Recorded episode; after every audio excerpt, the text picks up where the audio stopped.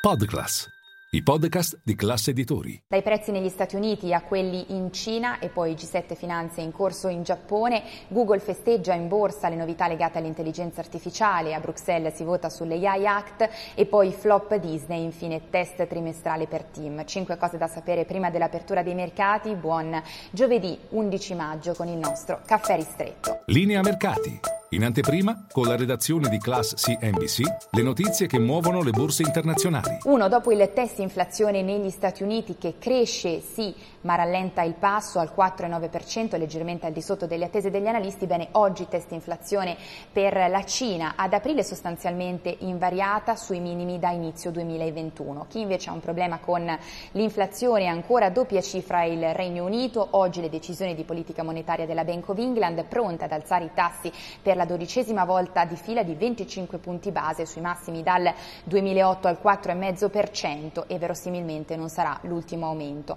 E poi eh, due, ci spostiamo in Giappone dove ha preso il via in queste ore il G7 Finanze, dunque riunione, meeting dei ministri delle finanze dei banchieri centrali dei paesi del G7, tra i tanti temi sul tavolo come rafforzare il sistema finanziario globale dopo i fallimenti di alcune banche regionali negli Stati Uniti negli scorsi mesi. Sarà presente ovviamente anche Janet Yellen, segretario al Tesoro degli Stati Uniti, che però potrebbe dover rientrare a Washington prima del previsto. Il G7 durerà il vertice fino a sabato. Rientrare prima del previsto perché di fatto è alle prese ancora con le discussioni in corso sul tetto al debito. Per evitare il default bisogna trovare un accordo entro il primo di giugno. E tra l'altro il Giappone a livello globale è proprio il primo detentore di debito statunitense. E poi eh, tre, Google festeggia in borsa con un più 4% le novità novità svelate ieri da Mountain View relative all'intelligenza artificiale nel corso della conferenza annuale degli sviluppatori eh, di Google. Novità legate all'intelligenza artificiale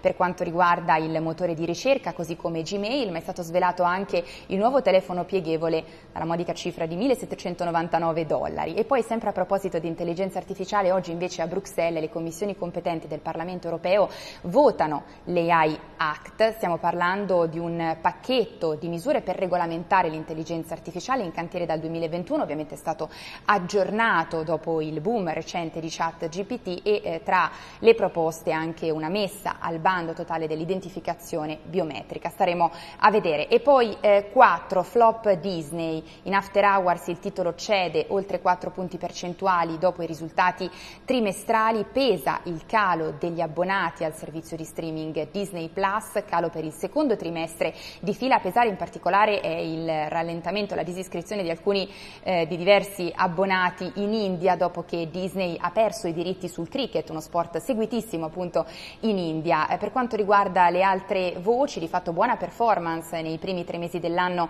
per eh, Disney, tuttavia soprattutto per quanto riguarda i parchi a tema, tuttavia sul titolo pesa appunto il calo, il rallentamento di abbonati. E poi 5, eh, concludiamo con la trimestrale di Team, oggi la reazione in borsa ai conti presentati ieri sera a mercati chiusi, ricavi in crescita nei primi tre mesi dell'anno del 4,3% a livello di gruppo a 3,8 miliardi di euro grazie alla buona performance di Team Brasil, risultati sostanzialmente in linea con le attese del mercato, eh, perdita eh, però che peggiora, infatti Team ha chiuso i primi tre mesi dell'anno con un rosso di quasi 700 milioni eh, di euro, pesano però oneri non ricorrenti e sale poi il debito a 25,8 eh, miliardi. Sempre a proposito di eh, trimestrali, oggi davvero una pioggia di conti in arrivo a Piazza Affari, da Nexi a Mediobanca, passando per Pirelli, giusto per citare le principali. E tutti vi aspetto in diretta a Caffè Affari con tutte le notizie.